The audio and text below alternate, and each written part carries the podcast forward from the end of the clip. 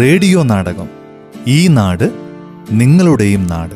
ഒരുമിച്ചു നിൽക്കേണ്ട സമയം ഇത്, പൊരുതലിൻ്റെ കരുതലിൻ്റെ സമയം.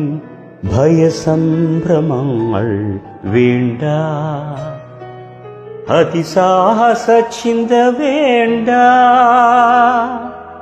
അതിജീവന സഹവർത്തന സഹനം മതി, അതിജീവന സഹവർത്തന സഹനം മതി. രചന സംവിധാനം ജോസഫ് പള്ളത്ത്.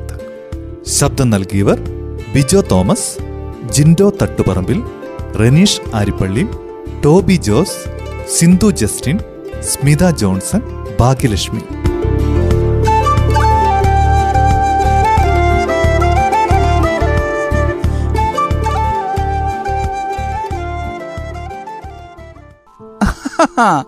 നീ ആ ഭാസ്കരന്റെ മൂത്ത മോനല്ലയോ?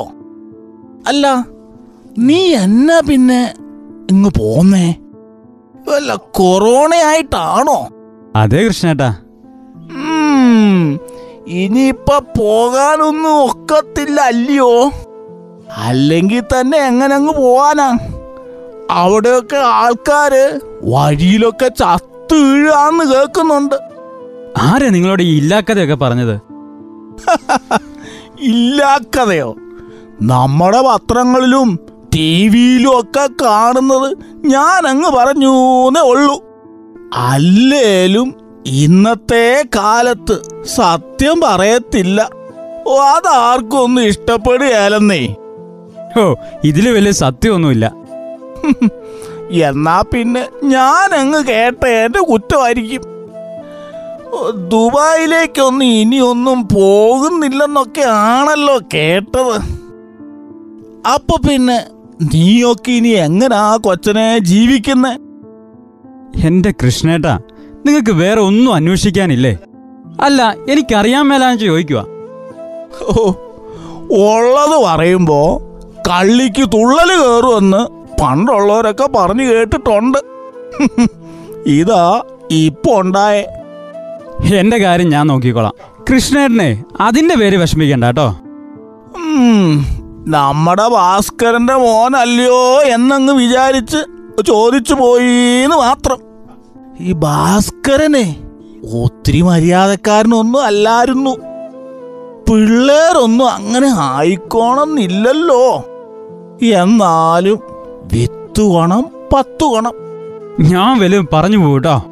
കഴിഞ്ഞ പ്രാവശ്യം ഞാൻ വന്നപ്പോൾ കൊണ്ടുവന്ന ആ വാക്കി സ്റ്റിക്കില്ലേ, ഇപ്പോഴും നിങ്ങൾ ആ കുത്തിപ്പിടിച്ചുകൊണ്ട് നടക്കുന്നത്, അതെങ്കിലും ഒന്ന് ഓർമ്മ വേണം. ഓ, അതൊക്കെ എനിക്കങ്ങോട്ട് മനസ്സിലാകും. ഇതേ ആ ദുബായിലെ റോഡ് സൈഡിൽ നിന്ന് വാങ്ങിയതാന്നാ എൻ്റെ മരുമോള് പറഞ്ഞേ. ഈ കാണുന്നവരെന്ന് ഞാൻ കൊല്ലും ഇക്കണക്കിന് പോയാൽ. ഓ, അതിനു മുമ്പ് ഇവിടുന്ന് പോകുന്ന നല്ലത്.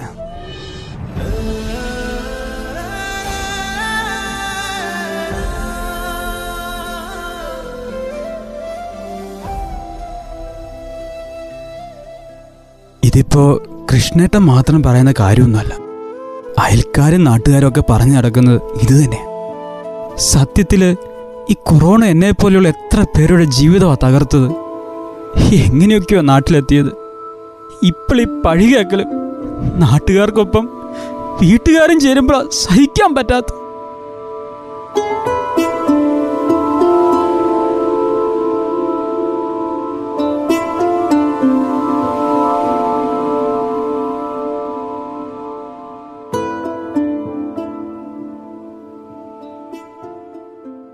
സുമേ, എടി സുമേ, നീ എന്നെ എടുക്കുവാടി അകത്ത്? പുറത്തേക്കൊന്നും നിന്നെ കാണുന്നില്ലല്ലോ. ഞാൻ ഇതിനകത്തുണ്ട് ജാനകി ചേച്ചി. എങ്ങോട്ട് ഇറങ്ങാനാ? കൊറോണന്ന് കേട്ടതിന് ശേഷം ഞാൻ എങ്ങോട്ടും പോയിട്ടില്ല. ഇതിനകത്ത് ജീവിതം തീർക്കുവാ. എന്നതാന്നറിയില്ലടി, രാവിലെ അടിവയറ്റിന്നൊരു എരിച്ചില് ഇങ്ങനെ കീറുവാ. വല്ല കഞ്ഞിവെള്ളം ഉണ്ടെങ്കിൽ ഉപ്പിട്ടും കെടുത്തേ. ഇപ്പൊ കൊണ്ടുവരാം ജാനകിയേച്ചി. ജാനകിയേച്ചി രാവിലെ തന്നെ ഭക്ഷണം പതുക്കെ തരപ്പെടുത്തുന്നുണ്ട്. പാവല്ലേടി, ഓരോരുത്തർ അങ്ങനെയൊക്കെയാ ജീവിക്കുന്നത്. ഇത് എപ്പോഴും പതിവാ. ഇപ്പൊ കേക്കാം അടുത്ത ഡയലോഗ്. ആ സുമേ, ആ കഞ്ഞിവെള്ളത്തിലേക്ക് സാമ്പാറിനിട്ട് കഷ്ണങ്ങൾ കൂടി ഇട്ടോ. ഞാൻ പറഞ്ഞില്ലേ അമ്മേ, അടുത്ത ഡയലോഗ് ഇപ്പൊ വരൂന്ന്. ഇതാ ഇപ്പൊ അടുത്തതും വരൂ. ഏതായാലും നീ എടുത്തു. ഇത്തിരി വറ്റും കൂടി അങ്ങ് ഇട്ടോ, അതാവുമ്പോ വയറിനൊരു സുഖം കിട്ടും. കണ്ടില്ലേ ജാനകി അമ്മയുടെ അടവുകള്, അതില് ചിലതാ ഇത്.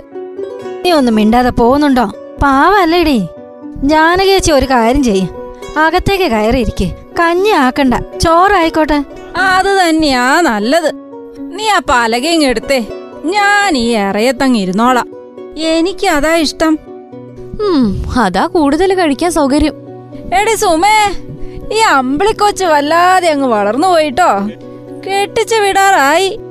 ഏയ്, അവൾക്ക് അതിന് മാത്രം പ്രായമൊന്നും ആയില്ല ജാനകി ചേച്ചി. ആ ഞാനേ ആ ജീവൻ മോനെ ഒന്ന് കാണാൻ വേണ്ടി ഇറങ്ങിയതാ. അവൻ വന്നൂന്ന് കേട്ടു, പക്ഷെ എനിക്ക് വരാൻ ഇപ്പോഴാ നേരം കിട്ടിയത്. ഈ തള്ള എന്തിനാണാവോ ഇപ്പൊ ഇങ്ങോട്ട് എഴുന്നള്ളിക്കുന്നത്? ഓരോ പ്രാവശ്യം വരുമ്പോ എന്തെങ്കിലുമൊക്കെ കൊടുക്കുന്ന. ഇത്തവണ കൊടുക്കാൻ കയ്യിൽ എന്തെങ്കിലും വേണ്ടേ? അതുപോലത്തെ തിരിച്ചു വരവല്ലായിരുന്നു. ആ മോനെ ജീവാ, ജീവാ, എടാ നീ അങ്ങ് ക്ഷീണിച്ചു പോയല്ലോടാ. നീ എന്നെ മോനെ അവിടെയൊന്നും കഴിക്കുന്നില്ലേ? എങ്ങനെയിരുന്നോ കൊച്ച? നല്ല ചുണ്ടപ്പഴം പോലെ അല്ലായിരുന്നോ? അവിടെ ഈത്തപ്പഴമൊന്നും കിട്ടുന്നില്ലേ മോനെ? തള്ളിയൊന്നും മിണ്ടാതിരിക്കുന്നുണ്ടോ? പാവ ചേട്ടനെ സങ്കടപ്പെടുത്താൻ ഇറങ്ങിക്കോളും രാവിലെ തന്നെ. എടി സുമേ, എന്നാ പിന്നെ അവനിവിടെ വന്നപ്പോ നീയെങ്കിലും അവന്റെ കാര്യമൊന്നും നോക്കണ്ടായിരുന്നോ? ഷോ, ഇവിടെ എന്നാ ഒന്നും തിന്നാനില്ലായിരുന്നോ? അവൻ കഴിക്കുന്നൊക്കെ ഉണ്ടെന്നേ, അവൻ ഒരു ക്ഷീണമില്ല ജാനകിയേച്ചി. പിന്നെ നിനക്ക് അതൊക്കെ അങ്ങ് പറയാം. എടാ മോനെ, ജാനകി അമ്മയ്ക്ക് ഉള്ളത് ഇങ്ങ് തന്നേരടാ. അതിനേട്ടം വന്നപ്പോ ഇത്തവണ ഒന്നും കൊണ്ടുവന്നിട്ടില്ല, പെട്ടെന്ന് പോന്നതല്ലേ. ആ പിന്നെ നീയാണോ തീരുമാനിക്കുന്നേ? അല്ലേ അതാ ഞാൻ പറഞ്ഞത്, പെണ്ണങ്ങ് വളർന്നു പോയിന്ന്. വലിയവരുടെ കാര്യത്തിലങ്ങ് ഇടപെടുവല്ലേ നീ? അതൊന്നും നോക്കണ്ട എന്റെ മോനെ, ഇത്തവണ കാര്യായിട്ട് എന്തെങ്കിലും തരണം. എടാ എനിക്ക് സുഖമില്ലടാ, തേയ്മാനാ തേയ്മാനം, ഡോക്ടറെ ഒന്ന് കാണിക്കണം. ജാനകിയമ്മേ, ഞാൻ ഇത്തവണ വെറും കൈയോടെ വന്നത്, കയ്യിലൊന്നുമില്ല, പെട്ടെന്ന് കേറിപ്പോന്നതാ, അങ്ങനെ പോരേണ്ടി വന്നു. അതുകൊണ്ടാ ഇത്തവണ എന്റെ കയ്യിൽ ഒന്നുമില്ല ജാനകിയമ്മേ. ഓ, ഇനി നീ പോണില്ലാന്ന് നാട്ടുകാര് പറയുന്നുണ്ടല്ലോ. അവൻ പോന്ന കാര്യത്തെ കുറിച്ചൊന്നും തീരുമാനിച്ചിട്ടില്ല. എങ്ങനെ തീരുമാനിക്കും? ഓ, അറുത്ത കൈക്ക് ഉപ്പ് തേക്കൂലല്ലോ, അതല്ലേ സ്വഭാവം.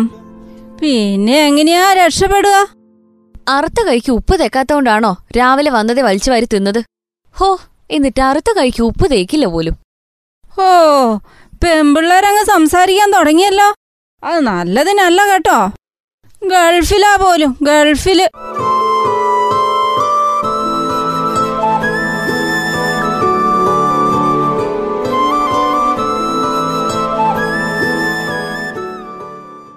എന്നതാടാ ഒരു മൂഡ് ഓഫ്? എന്തു പറ്റി?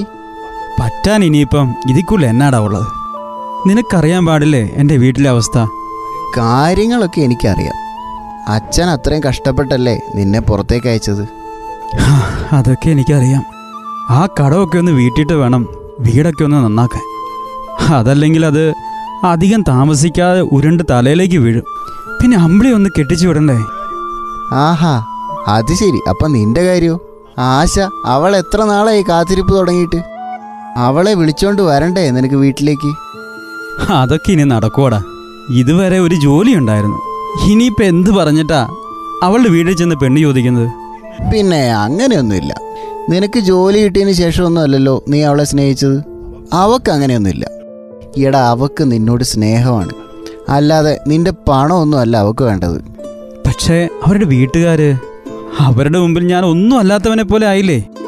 അതൊക്കെ നിന്റെ തോന്നലാ. നീ എന്താ വന്നിട്ട് അവളെ ഒന്ന് കാണാൻ പോരുന്നേ? എന്തോ തോന്നിയില്ല രവി. നീ ചെന്നില്ലാന്ന് പറഞ്ഞേ അവൾ എന്നോട് ഒത്തിരി പരാതി പറഞ്ഞു. എടാ, നിന്നെ അവൾക്ക് അത്രയ്ക്ക് നന്നായിട്ട് അറിഞ്ഞൂടെ? പിന്നെന്താ?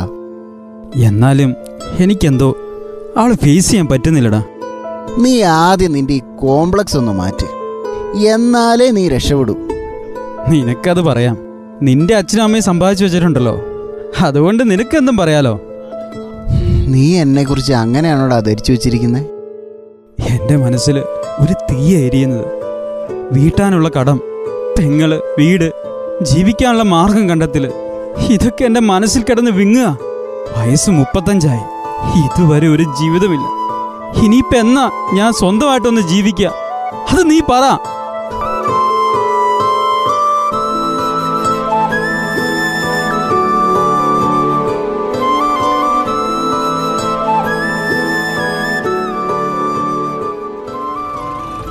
ഏയ് ഏയ് ഓട്ടോ, ആ ബാങ്ക് വരെ ഒന്ന് പോകണം.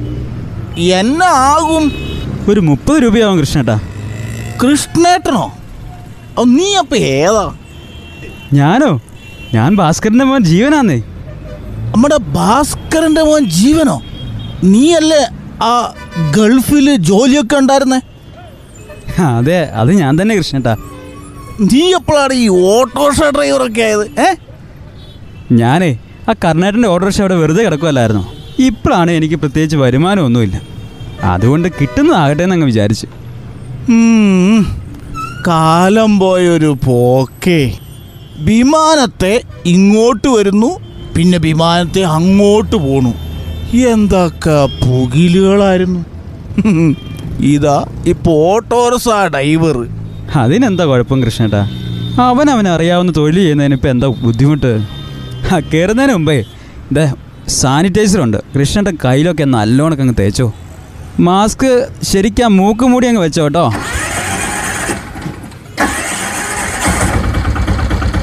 അല്ലെങ്കിൽ തന്നെ ഈ അവനവനറിയാവുന്ന തൊഴിലിൽ കുഴപ്പമുണ്ടെന്ന് ഇപ്പം ആരാ പറഞ്ഞേ?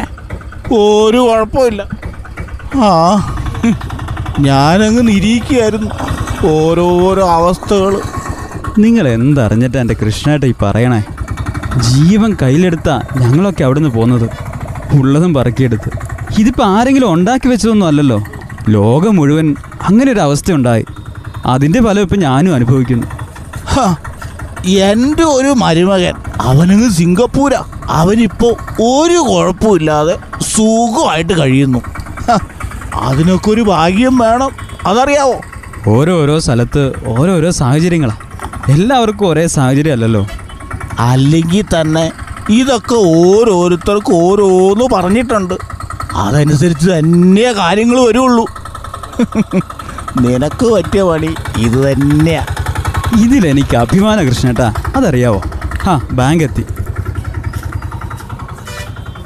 ഇതാ ഇതാ പൈസ. ഇത് ഇരുപത് രൂപയുള്ളല്ലോ. നീ ആ ഭാസ്കരൻ്റെ മോനല്ലേ? ഭാസ്കരനും ഞാനും അങ്ങനെയാന്നേ. കാര്യം കാണാൻ നേരം അവരൊന്ന്, അല്ലാത്തപ്പോൾ നമുക്ക് കുറ്റം മാത്രം.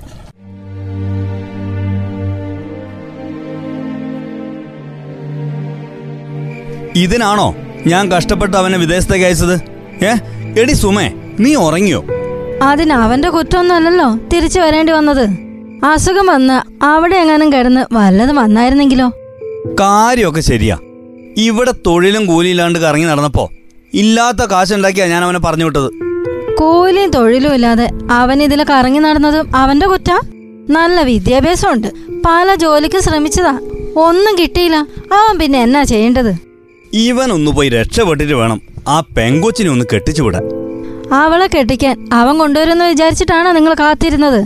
പെണ്ണിനെ കെട്ടിച്ചുവിടാനേ വേറെ എന്തെങ്കിലും വഴി കണ്ടെത്തണം. എന്ത് വഴി? കിട്ടാവുന്ന വഴികളെല്ലാം ഉപയോഗിച്ചല്ലേ അവനെ പറഞ്ഞു വിട്ടത്. ഇനിയിപ്പോ ഞാൻ എവിടുന്ന ഉണ്ടാക്കുന്നത്? ഇനിയിപ്പൊ അതിനെ കുറിച്ചൊക്കെ പറഞ്ഞിട്ട് എന്താ കാര്യം? എല്ലാം മാറി ഒരു നല്ല കാലം വരും, അന്ന് അവനും രക്ഷപ്പെടും. എന്നാ എന്നാ ഈ നല്ല കാലം? അത് നിനക്ക് പറയാൻ പറ്റുമോ? ആ എന്നാ പറ. അതെങ്ങനെ ഞാൻ പറയുന്നത്? ഇത് നല്ല കൂത്തായി പോയല്ലോ. ഉം മക്കള് വലുതായാല് അവര് കുടുംബം നോക്കൂന്ന് വിചാരിക്കും. ഉം ഇതൊന്നും ഇപ്പൊ നടക്കൂലെന്ന് മനസ്സിലായില്ലേ? നമ്മള് നമ്മളെ കുറിച്ച് മാത്രല്ലേ ചിന്തിക്കുന്നത്, നിങ്ങൾ എന്താ അവനെ കുറിച്ച് ചിന്തിക്കാത്തത്? എന്താ ഞാൻ ചിന്തിക്കേണ്ടത്? പത്ത് മുപ്പത്തഞ്ച് വയസ്സായില്ലേ, അവൻ ഇനി ഒരു ജീവിതമായോ? അവന് ജീവിതം വേണ്ടെന്ന് ഞാൻ പറഞ്ഞോ? ഞാനാണോ അതിന് കാരണം? ഈ നാട്ടിൽ എത്ര ചെറുപ്പക്കാരുണ്ട്, അവരൊക്കെ ഓരോ ജീവിതം തുടങ്ങിയില്ലേ. അവനൊരു ജീവിതം കിട്ടാത്തല്ലേ അച്ഛൻ എന്ന നിലയ്ക്ക് നിങ്ങൾക്ക് ഉത്തരവാദിത്തമില്ലേ? എന്ത് ഉത്തരവാദിത്വം? എന്റെ ഉത്തരവാദിത്വമൊക്കെ ഞാൻ ചെയ്യുന്നുണ്ട്. ഒച്ച വെക്കണ്ട, അവൻ ഉറങ്ങിയിട്ടില്ലെന്ന് തോന്നുന്നു. ഓ എനിക്കതിന് ആരെയും പേടിക്കേണ്ട കാര്യമൊന്നുമില്ല.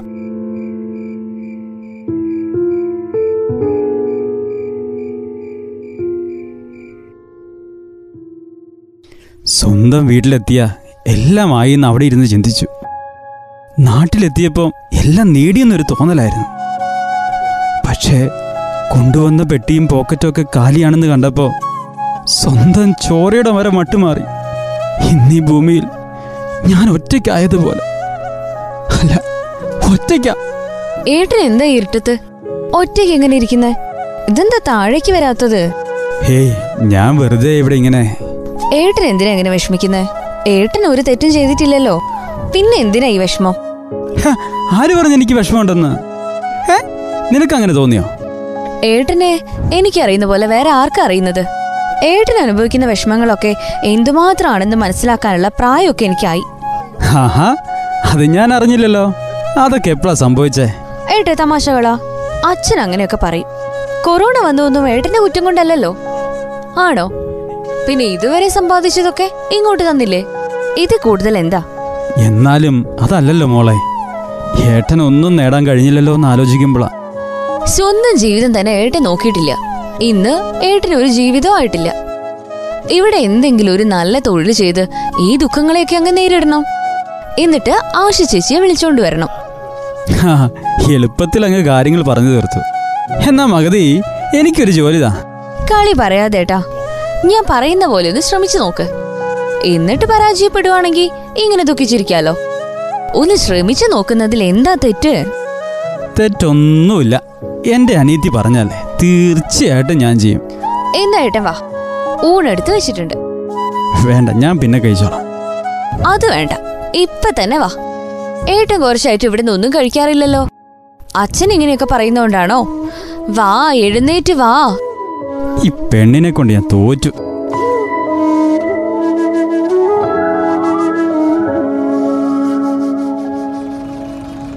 അതെ, ഒരു ഡ്രൈവറായിട്ട് അങ്ങാടിയിൽ ഇങ്ങനെ അലഞ്ഞു തിരിഞ്ഞ് നടക്കാൻ വേണ്ടിയിട്ടല്ല നിന്നെ ഞാൻ കഷ്ടപ്പെട്ട് ഗൾഫിൽ വിട്ടത്.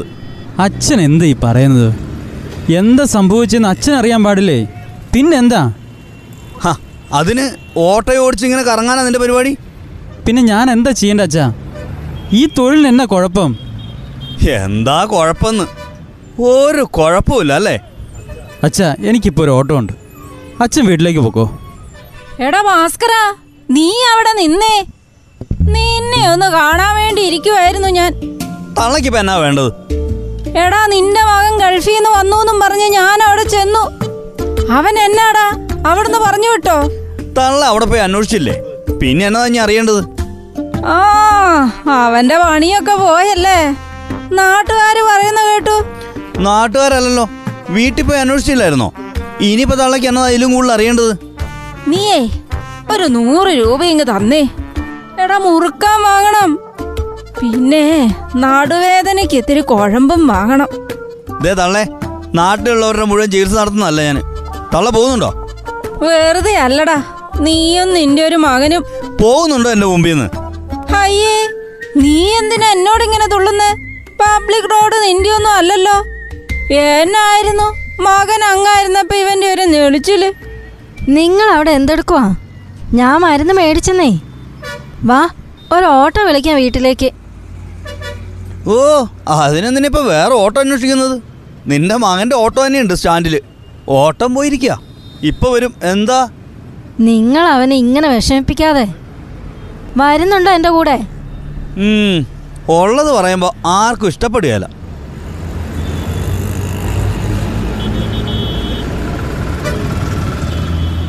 എന്താ കൃഷ്ണേട്ടാ പറ്റിയത്?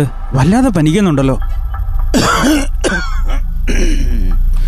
കുറേ ദിവസമായി മോനെ, തുടങ്ങിയിട്ട് തീരെ വയ്യ. കൈക്കും കാലിനൊക്കെ വല്ലാത്തൊരു വേദന. അത് സാരല്ല, കൃഷ്ണൻ്റെ ഈ ഓട്ടോയിലെ കയറി ഞാൻ ആശുപത്രി കൊണ്ടാക്കാം. ആ, നീ നീ എൻ്റെ കയ്യിലൊന്ന് പിടിച്ചേ. എനിക്ക് ശരിക്കും വയ്യ, വല്ലാത്തൊരു വേറ. അതിന് ഇവിടെ ആരുമില്ല കൃഷ്ണേട്ടാ. എളോള് അവൾ അവളുടെ കെട്ടിയോൻ്റെ വീട്ടിലേക്ക് പോയി. അവളായിരുന്നു എനിക്ക് കൂട്ടിന് എവിടെ ഉണ്ടായിരുന്നേ ചെക്കൻ. അവൻ പുറത്തല്ലേ, അത് നിനക്കറിയാലോ. പിന്നെ നമ്മളെ മൂത്തോള് ഓളെ തിരുവനന്തപുരത്തല്ലേ കെട്ടിച്ചേക്കണേ. പിന്നെ പിന്നെ ആരാ ഉള്ളേ? ആ, ഇത് ആശുപത്രി എത്തി. കൃഷ്ണേട്ട എവിടെ ഇരിക്കും, ഞാൻ പോയിട്ട് ചീട്ടെടുത്തിട്ട് വരാം.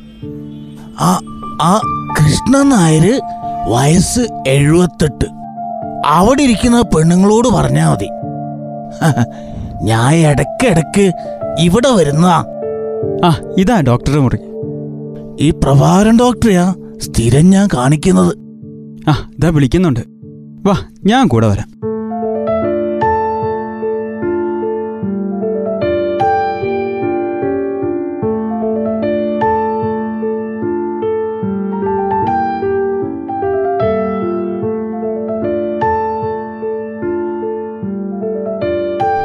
എന്നാ പിന്നെ പോവാല്ലേ.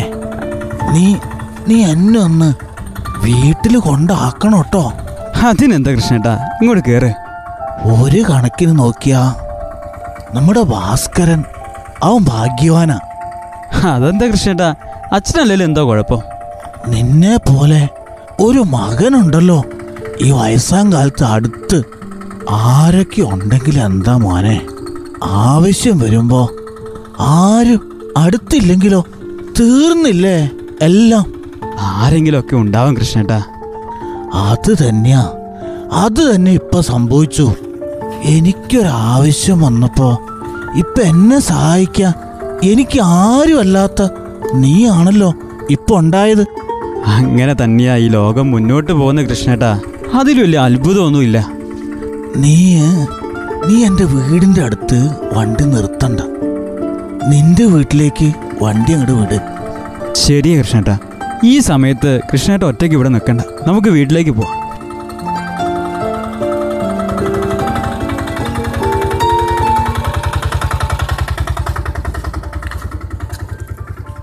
ആ കൃഷ്ണേട്ടാ കേറുവാ.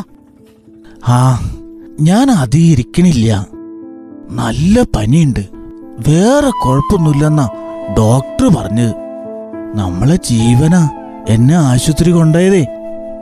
ആ ഓട്ടോറിക്ഷ പിന്നെ ആൾക്കാർക്ക് യാത്ര ചെയ്യാനുള്ളതല്ലേ. അതല്ല ഭാസ്കര, എനിക്കൊരാവശ്യം വന്നപ്പോ എനിക്ക് ഉപകാരപ്പെട്ടത് എന്റെ മക്കളല്ല നിന്റെ മകനാ. അത് പിന്നെ അങ്ങനെയൊക്കെ അല്ലേ വേണ്ടത്. അതെ, അതങ്ങനെ തന്നെയാ വേണ്ടത്. എടാ മോനെ ജീവ, നീ അന്യ നാട്ടിലാണെങ്കിലും ഇവിടെ ആണെങ്കിലും നീ ഞങ്ങൾക്ക് മക്കൾ തന്നെയാ. അതെന്താ അങ്ങനെ പറഞ്ഞത്? അങ്ങനെയൊക്കെ ആണല്ലോ. ഞാൻ പറഞ്ഞു വന്നത്, നിങ്ങളിപ്പോ വിദേശത്തുനിന്ന് ഇവിടെ വന്നാലും നിങ്ങൾ വിദേശത്തേക്ക് പോയാലും ഈ നാടും വീടും ഒക്കെ നിങ്ങളുടേത് കൂടി തന്നെയാണ്. അങ്ങനെയൊക്കെ തന്നെയാണല്ലോ കാര്യങ്ങൾ. അതങ്ങനെ തന്നെയാ. ഈ നാട്ടില് നിങ്ങളില്ലെങ്കിൽ അതിന് അതിൻ്റേതായ ഒരു കുറവുണ്ട്. നിങ്ങൾ നമ്മൾ ഈ നാടിനും കുടുംബത്തിനും വേണ്ടപ്പെട്ടവർ തന്നെയാ. അത് അത് പണത്തിൻ്റെയോ പദവിയുടെ പേരിലൊന്നും അവഗണിക്കപ്പെടേണ്ടതല്ല. അത് തന്നെയാ കൃഷ്ണേട്ടാ എനിക്കും പറയാനുള്ളത്. അതിന് ഞാനൊന്നും പറഞ്ഞില്ലല്ലോ.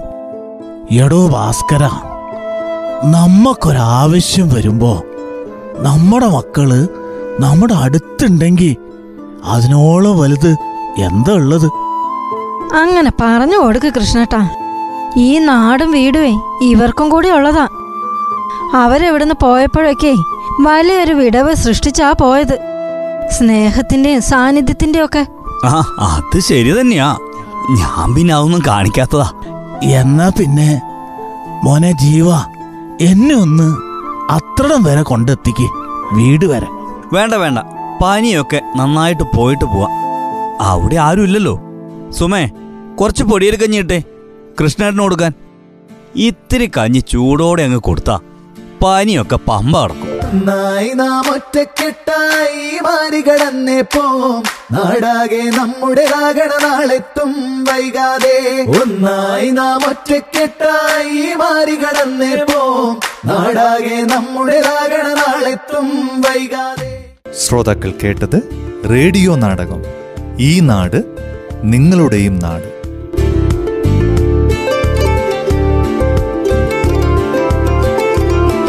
രചന സംവിധാനം ജോസഫ് പള്ളത്ത്.